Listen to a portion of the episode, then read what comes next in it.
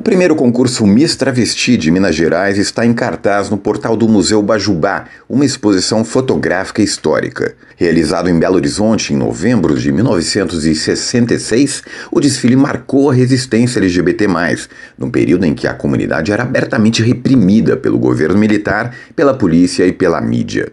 Os concursos da população LGBT aconteciam há mais tempo de forma clandestina.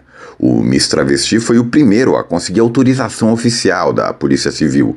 A exposição Entre Gritinhos e Emoções, 55 anos de Miss Travesti Minas Gerais em Belo Horizonte, apresenta oito salas virtuais com fotos, recortes de jornais e textos. O internauta conhecerá como foram as tentativas da realização do concurso, de 1950 a 1964 tem acesso a uma sala específica sobre essa censura e pode visitar as salas do Miss Travesti de 1966, 1967, 68 e sobre a vencedora da primeira edição, Sofia de Carlo.